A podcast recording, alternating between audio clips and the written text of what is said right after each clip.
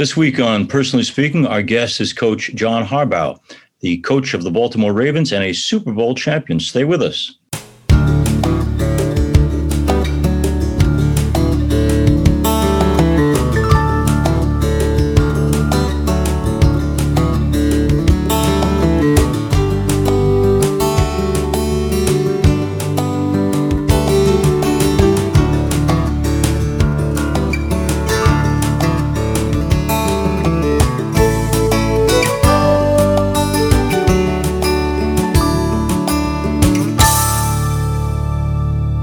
Welcome to Personally Speaking. I'm your host, Monsignor Jim Lisante, and Super Bowl winning head coach John Harbaugh joins me now. John is the head coach of the Baltimore Ravens, the longest serving head coach of the team since joining the team in 2008. He's also the most successful Ravens coach to date. He has led the Ravens to a playoff berth in nine of his 13 seasons in Baltimore, and in 2012 captured the Ravens' second world championship. He's the holder of the Associated Press National Football League Coach of the Year award. Before becoming the Ravens head coach, John was the Philadelphia Eagles secondary coach, and prior to that, he was Philadelphia's special teams coordinator and a 14 year collegiate coach. John is from a football family. He grew up learning the game from his father, Jack, a 41 year coaching veteran, and his younger brother, Jim, who played 14 seasons in the NFL, was the San Francisco 49ers head coach, and is currently head coach for the University of Michigan's football team. In a showdown that featured the first ever NFL game between head coaches who were brothers, John's Baltimore Ravens bested Jim's San Francisco 49ers in a 2011 Thanksgiving night primetime special. The Ravens then topped the 49ers in the Super Bowl of 2012. John earned a degree in political science at the University of Miami in Ohio and earned his master's degree in physical education at Western Michigan. John is married to Ingrid, and together they have a daughter, Allison. John and Ingrid are active in helping the Baltimore area be better for families, and they're contributors and volunteers to numerous Baltimore area events and charities. John's Catholic faith is an important part of his life, and he's here to tell us about that and how his faith plays a role in how he coaches. Joining me now, I'm so pleased to welcome to Personally Speaking, Baltimore Ravens head coach, John Harbaugh. Thanks for coming on our program. And, you know, I'm a big believer that whoever we are, uh, a lot of it begins with our family of origin. So let me begin with that. Uh, Jackie and, and Jack, your parents, in raising you, what did they do right? Well, what a great question. Uh, seems like everything right now, looking back on it, I, I guess uh, my mom and dad were really involved. My dad was a coach; he wasn't home all the time. You know, he was working those coaching hours, but yeah, he was always, you know, he was always around, so to speak. And, and we were little. Mom used to put me and Jim in the uh, well, the carriage at one time, then whatever, the stroller, and then the next thing you know, it was, you know, her hands, I guess, when we were little kids, and take us to practice. So we were always at my dad's practices when he was a high school coach or a college coach, and uh, even even uh, even when he was, you know, I guess when we were in high school, we were around the Michigan team all the time. We were in the weight room, working out with the team. The players would would stuff us in lockers pretty regularly and tape us to goalposts and all that kind of stuff. You know, so you know, we we uh, we were in locker rooms and around the guys and the teams and the coaches, kind of our whole life. Thanks to thanks to my mom and dad, which I think was obviously pretty influential. You know, and what we ended right. up doing. And tell me, were they the people responsible for planting uh, whatever faith you have, or is it something you came to on your own later on? Uh, how were you formed? Yeah, it's a great question. I, I, I, would say yes. You know, it's it's not like we were a particularly uh, quote unquote religious family. Right. We were we were Catholic. Uh, my mom and dad were both Catholic, and uh, so we, we went to we went to Catholic schools early on, elementary schools. Even when we moved around a lot in high school, we ended up in public schools. Uh, we went to church most Sundays. I can't say we went every Sunday. You know, we missed a few here and there, but uh, this is not confession, Coach. No, I know. but uh, but you know, it's funny. I think that it was instilled in us, and, and, we have some really pretty deep talks even today. My mom and dad are both in the early '80s, and you know, we kind of come back and talk spiritually quite a bit. And one one thing my dad always said to us, and even says now, he said, "Attack the day with an enthusiasm unknown to mankind." He's always said that, you know, and I can remember being a kid and Jim and I, we'd, you know, nudge each other, you know, and yeah, what does that even mean? You know, unknown to mankind. What kind of, how's that even possible? And then as you get older and you, and you kind of go down your faith road and you look back and you go, man, okay, I kind of see the Holy Spirit working on this one because I don't mm-hmm. think my dad thought of it like this. But now, what is an enthusiasm unknown to mankind? You know, right, right, right. Spirit-driven enthusiasm. You know, it's something that that we can't we can't accomplish in our own human uh, I've, I've heard you say, Coach, about that enthusiasm before, but I wonder, is it natural to you or is it something you had to learn? Like some people, they just don't seem to have a zeal for life, and some people do. Was it a gift given to you or is it something you had to actively develop? Well, my mom and dad were always like that. That's how my dad, that my dad coached that way. My mom lived that way. You know, that she was, she had an enthusiasm unknown to mankind when we were up in the bedroom whispering behind, you know, we were supposed to be asleep. She had great hearing too. God, I mean, moms have great hearing, but but uh, I, think it's I think it's, it's it's it was natural in that sense, but it was it to me it, I, I, see it as a gift from God. I see it as a as a godly thing, you know, mm-hmm. uh, something that's just beyond our ability as humans. When when you're down and you're out and you're not feeling good, you know, where do you find that enthusiasm? I think you find it in spirit. Uh, Coach John Harbaugh is our guest. John, I want to ask you uh, a question that has to do much more with what's happening in your life right now. I have uh, the privilege, as most pastors do, of uh, performing and celebrating weddings most every weekend. And I don't like to give the homily based on just my generic concept of love and commitment. So I asked them each to write me an essay. Why, of the billion people out there you could marry, why is this the one that you felt God was directing into your life? And and with you and Ingrid, how did you know? How were you willing to take the risk, that leap of faith of saying, I could build a life with this person? What did you see in her that made you say, she's the one? Well, the first thing I saw was those uh, green eyes and that blonde hair, to be honest with you.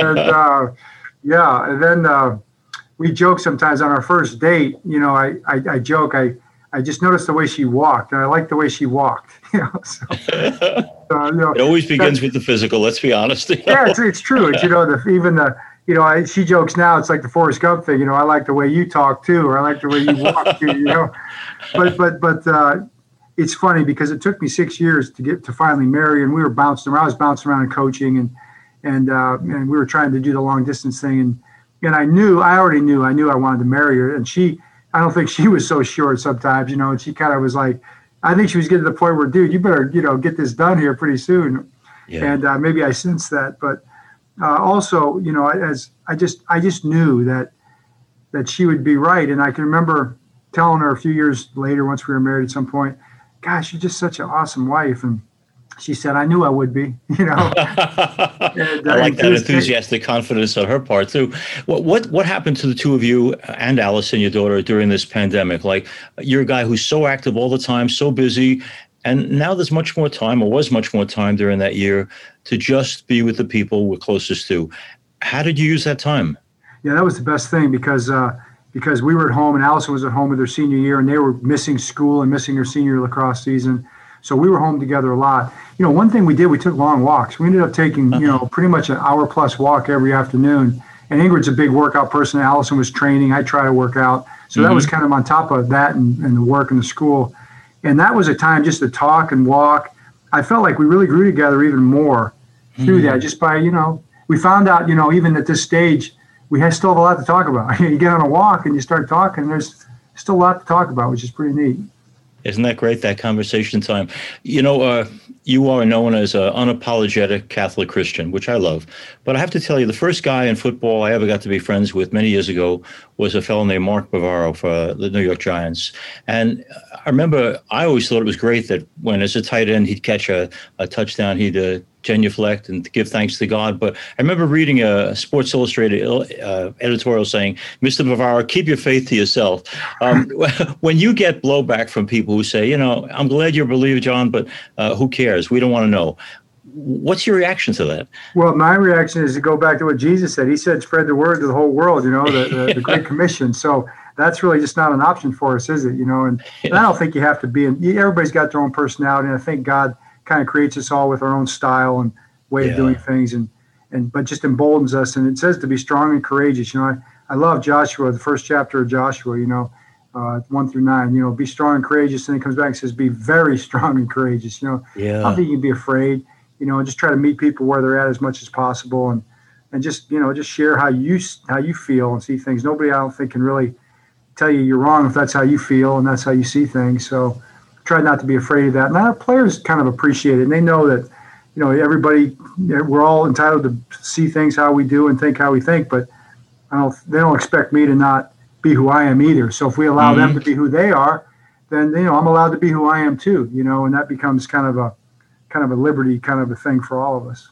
Coach Harbaugh, I noticed, uh, you know, when our churches were closed during the worst of the pandemic, that a lot of people needed to be reached out to, and many people in a community like mine said they uh, they were dealing with a sadness, a uh, a paralysis, a depression that like they never had before. Um, I mention that because I'm going to presume that during this time you also stayed in some kind of close touch with your players. What were they experiencing as everything they worked for was put on hold? Just that. I mean, the guys were really, uh, uh, you know, different guys were in different places. Mm-hmm. And you talk to guys since, they were really happy to get back together finally when we did. and I know we've had all the different things with the, the Players Association and, and those, all the different posturing that goes on. But on a human level, they missed one another. You know, they wanted to be in the locker room together. And when they got back together for training camp, you could just see the joy, man. I mean, it was just like a, a weight lifted off their shoulders, laughing and talking and hugging and you know, I'm I'm screaming at them to put put their masks up. You know, pull your mask mm-hmm. up, and and uh, they just uh, I don't know. I just think this whole thing kind of kind of reinforced the fact that we are a social we're social beings. You know, we're connected to yeah. one another, and and you know we miss being around one another. And it kind of reinforced for me is when you when you see somebody, or you know, maybe to get on my, my even to reach out with a text more often or to call somebody. I got to catch up and call a lot of friends, but or people that you see that are just lonely that don't have someone to talk to. Just a man. I mean, what you, you felt it yourself. What loneliness can feel like, and it's not a good feeling. Yeah, Coach Harbaugh is our guest. Coach, we had a fellow on, um, Michael Komisarek, uh, kind of a lifetime hockey player who retired and, and shared with us that he had no idea what to do once he retired from hockey. They said from the age of a young kid, it was my whole life and suddenly it was over. You, because you've been a coach for so long, have to have dealt with guys who built their entire lives around football. What becomes of these guys after the game? Well, it's different for every guy. I mean, some guys have a plan and they're and they and they roll right into it. You know, other guys have like Eric Weddle, for instance. He's got five kids. You know, so he's he's pretty busy with his five kids and he's coaching them in football and stuff like that. Other guys, you know, they they they get a little lost. I, I always feel bad for players in some ways because that that becomes the focus in their dream. And and the hmm. guys who are smart, you know, finish their education or go back and get their degrees, or they get involved in some you know business endeavor. Guys like Ben Watson. There's so many success stories mm-hmm. about guys, but but sometimes they end up starting their career they're late, so they might play for three, four, five, six years. And a lot of these guys don't make life changing money. You know, they'll make a nice nest egg, Mm-hmm. But even if they do a good job of saving it, they're not making that kind of money that's going to last them a lifetime. Right, right. Uh, and they are behind. They're behind four, five, six years. The people that they graduated with, and they're just got to start over. And sometimes they have a tough time finding that, you know, that startup type place where they can kind of get rolling. And then you mm-hmm. talk to them ten years later, and they still haven't gotten started. You know, and those are the guys you worry about. But it's different yeah. for every every person. You know, every player is a little different. I know you're not a spiritual dad to every player, but I presume that when you take on the role of coach, it, it means sometimes you're also personal coaching. So, do they come to you with their personal problems? Yeah, yeah, they do. You know, they uh, sometimes they don't want you to know. You know, they want to act like they, they don't have any problems, and other times, you know, you'll you'll get the door. They'll walk in, they'll close the door, and uh, you know, I. You know, Jimmy Smith uh, is a great example. We've gotten really close. He's been with the team now since our Super Bowl year, and 2012, and I'd say that we're very close friends. And he's been through a lot, you know, uh, relationally and different things in his life. And you know, I feel like I've walked all those those journeys with him, you know. And right, um, you know, sometimes you get in that kind of relationship. It's more of a, it's just a, it's a friendship. You know, it's mm-hmm. a sometimes a big brother. It's not really a father type thing. Maybe now, maybe I'm getting older now, but uh, you know, those are the ones that you cherish. You know, I, I say Eric Weddle's like that uh, even Ed Reed, you know, we have so many conversations that go so much that aren't even football related. You know, it's for our listeners and watchers. That's what you look back on, you cherish, right? The relationships. For our listeners and watchers around the country, Coach, they probably don't believe it, but uh, even though you've competed with your brother in a Super Bowl, no less, uh, it's, it's, very clear to me when I read up about you that you and Jim have a, uh, incredibly strong bond, a great love relationship. Tell us how two brothers, because lots of people in my parish will say I haven't spoken to my brother or sister in 20 years, which breaks my heart. How have you two, especially in the same field, kept such a close friendship going?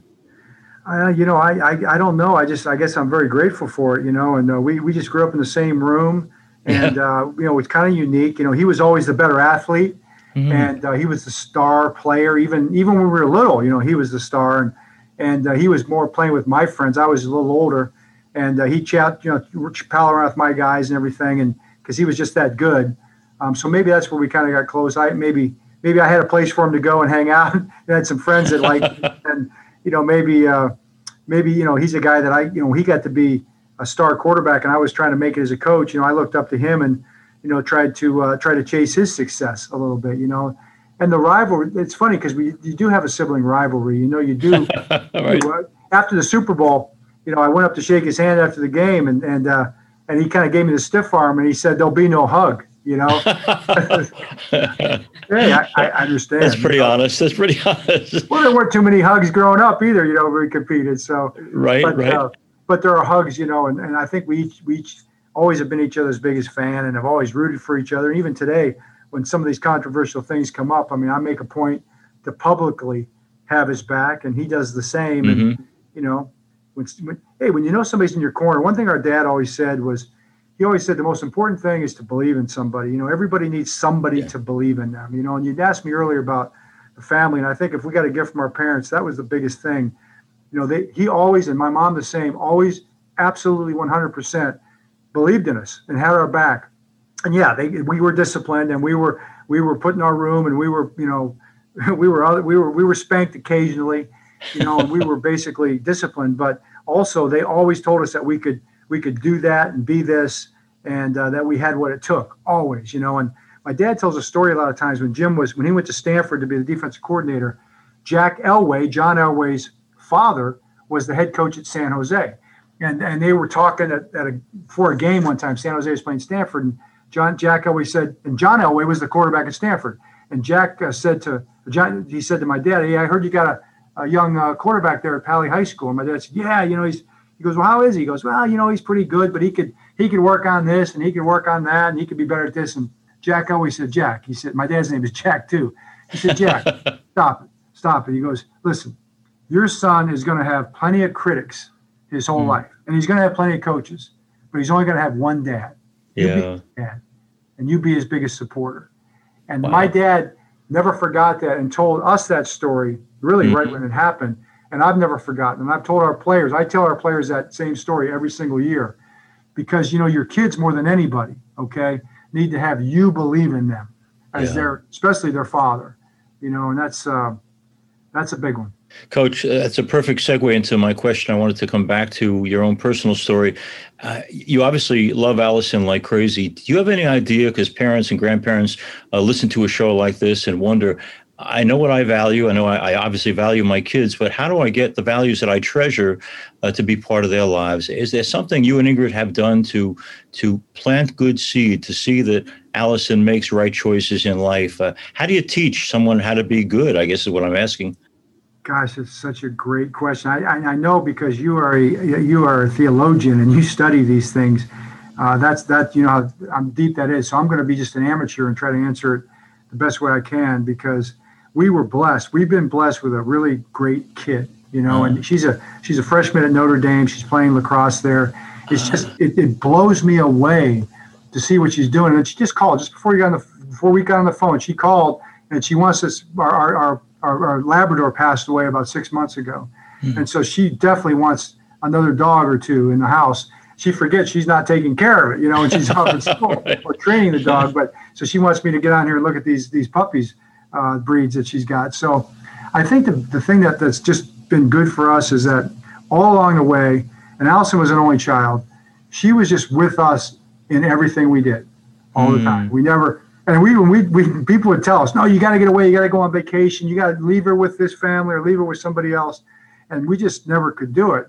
And we just took her everywhere, and she always was with us all the time doing everything. And of course, as she got older, she had her, she'd go out with her friends and she got sure. a boyfriend and all that. But but uh, you know, we just we just shared everything. Everything we did, we did together, and we got. I think we got to know each other because, you know, it wasn't just quality time; it was also quantity time. You know, and right, right. I was working. You know, whenever I wasn't, or she'd come over here and she'd work out down in the weight room. We always have our coaches' kids on the sidelines during games. They can come to practice anytime they want, the boys and the girls, uh, because we were allowed to do that. And I think, just to me, that's what a family is. You know, I mean, you're together. You should be together, doing things together all the time. And maybe maybe that's where that's where it started for us. I would say. That's great, Coach John Harbaugh is our guest. Uh, Coach, you are on the cutting edge of uh, one of the great divides in America, which is the debate over how we uh, purge ourselves of uh, any kind of bias or bigotry or racism. The church has been very clear in saying that racism is a sin, and yet it's something every one of us, if we're honest, struggles with. Uh, any any insights on your part into how do we make the country, how do we make our personal lives better in terms of uh, seeing not the differences but the things that unite us? So awesome, such an awesome point. You know, in football we tell our guys all the time, you know, everybody here, you know, I, I tell them, I'll say, you know what, you believe some people believe this, some people they don't, but I believe everything has a purpose and there's a reason for everything. Okay, and that's where we start. That's where I start. So we're all sitting in this room together, the, the Baltimore Ravens. We come from every different space, every place, every race, every religious background, every type of economic background that you can possibly have. That's the thing about football. Everybody plays football from everywhere. And yet we here we are together in this room and we've been brought together for a purpose and a cause. And and really what is that purpose? And they'll laugh and they'll go, that's right it's football mm-hmm. okay? And everything that goes with that. When you build a team and the brotherhood and the relationships that go with that you know and so we bring our biases you know we bring our backgrounds and no two people are exactly the same. I think it was paul who talked about the idea maybe i'm wrong about this correct me the idea that when you when you approach somebody you should always look at the other person as actually being better than you right? Mm-hmm uh, it's just a kind of a fundamentally humble hearted position, you know, that you look at somebody and you don't see, all you see is a human being, you know, created by God that's actually, that you're supposed to look at as being better than you. And what can you learn from them? And you kind of joke, it's like, as a leader, right? How, how do leaders treat the people around them? You know, when they manage up, manage down, manage sideways. You know, the great leaders treat the people that they lead better. You know, they serve, they do everything they can to help that person be successful. Uh, the, the people that wash the windows or, or make the food or whatever, you know, those are the people that you treat the best. I mean, kind of measure yourself that way, right? Yes. And I think when you start looking at the world that way, uh, whether it's in Baltimore City or Baltimore County, right. everybody you come in contact with and say, man, I can't wait to see what God has brought to me today in this person. Why did he we did why did he cross our paths? I can't wait to find out uh, I got to find out what this person's yeah, right, my path right. for. You know, if you just decide to, to take that type of an approach, and it's not easy, we all know, but you do your best to do that, even when you're busy and you've got all the different challenges and pressures and struggles weighing you down. You just yeah. decide that the person in front of you is the most important thing in person that in your life because God put him there. Yeah. And to me, that's that's that's a good first step. Coach Harbaugh has said in other interviews, and I was struck by it, he really believes that every one of us is made in the image and likeness of God. Now, there's some people we meet, Coach, who are, uh, it's easy to see the God in them. And then there are other people you have to really struggle to see it. How do you deal with a person who seems to be anything but the face of God? well, I bite my tongue, I guess, first. Sometimes I don't, I, you know, but. Uh, I don't know. I sometimes you got to walk away too, you know, and you just got to, you know, try to try to try to take people where they're at. That's the biggest yeah. thing. Even when you have conversations about religion and things like that, you know, you try to meet people where they're at, and sometimes you meet somebody, you know, like you, that's a, a very mature uh, Christian and a, a, you know person that's accomplished so many things, and man, you just try to keep up, you know. And other times you just try to, you just try to, you know I don't know, just try to relate, I guess. But you know, in a program like this, I try to have obviously people who believe, but I also invite sometimes people who call themselves agnostics and atheists. But it's interesting to me when they're pushing back. I don't believe in anything. I don't believe in any God. I'm a total atheist. Uh, even there's always a, a, small crack in the wall that they, they're looking to believe. They want to believe uh, that the actor Ed Asner we had on. He's 92 years old and uh, he calls himself a Jewish atheist. And I said, at 92, Ed, are you still an atheist? And he said, well, let's just say, as I get toward the end, I hope you people are right. um, so I think there's a hope, even in the unbeliever, that maybe some of what we're saying is true. You just quoted Coach a moment ago, uh, St. Paul. And I, I, know in a bunch of places you talked about his influence over you, uh, the power of his words in your life. Why is St. Paul so important to you?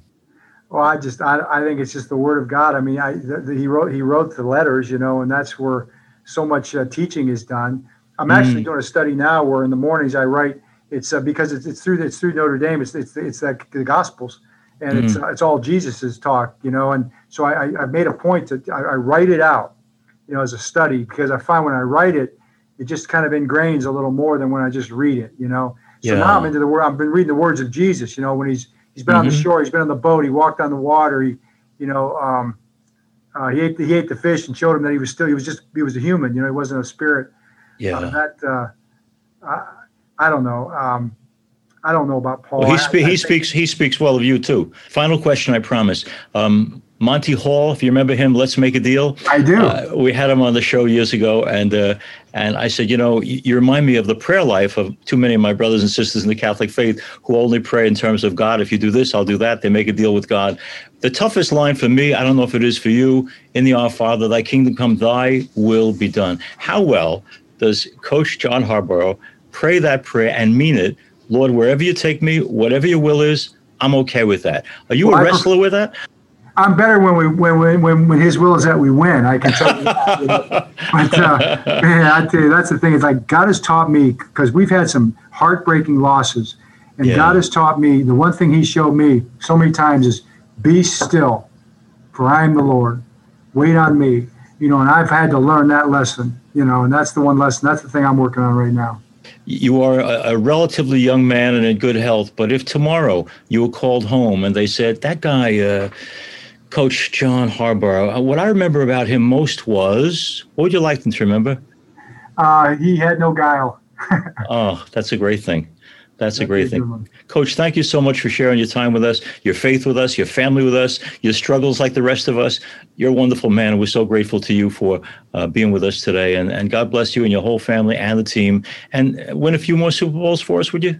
You got it. Thank you. It's an honor to be on your show. I, I listen to your show and I listen to 129 and on Sirius, and uh, it, you're doing great work. As we get into today's program, I want to thank you all for being with us. If you need to reach me at all, go to personally speaking podcast at gmail.com. You can also get past episodes of this program by going on YouTube and punching in personally speaking with Monsignor Jim Lisante. And don't forget to hit like and subscribe. Personally Speaking is also available as a podcast on personally speaking podcast.buzzsprout.com, or you can get our shows by going to www.closeencountertv.com, all one word, closeencountertv.com. Additionally, Personally Speaking is also on my parish website. I hope you go to that, www.ollmp.org, ollmp.org. And uh, if you would think seriously also joining us on Facebook, Personally Speaking with Monsignor Jim Lisante, please share and let others know about Personally Speaking. I'm privileged to serve as host and executive producer, Personally Speaking. Our producer is Lisa Jandovitz. Thanks so much for joining us. We'll be with you again next time on Personally Speaking.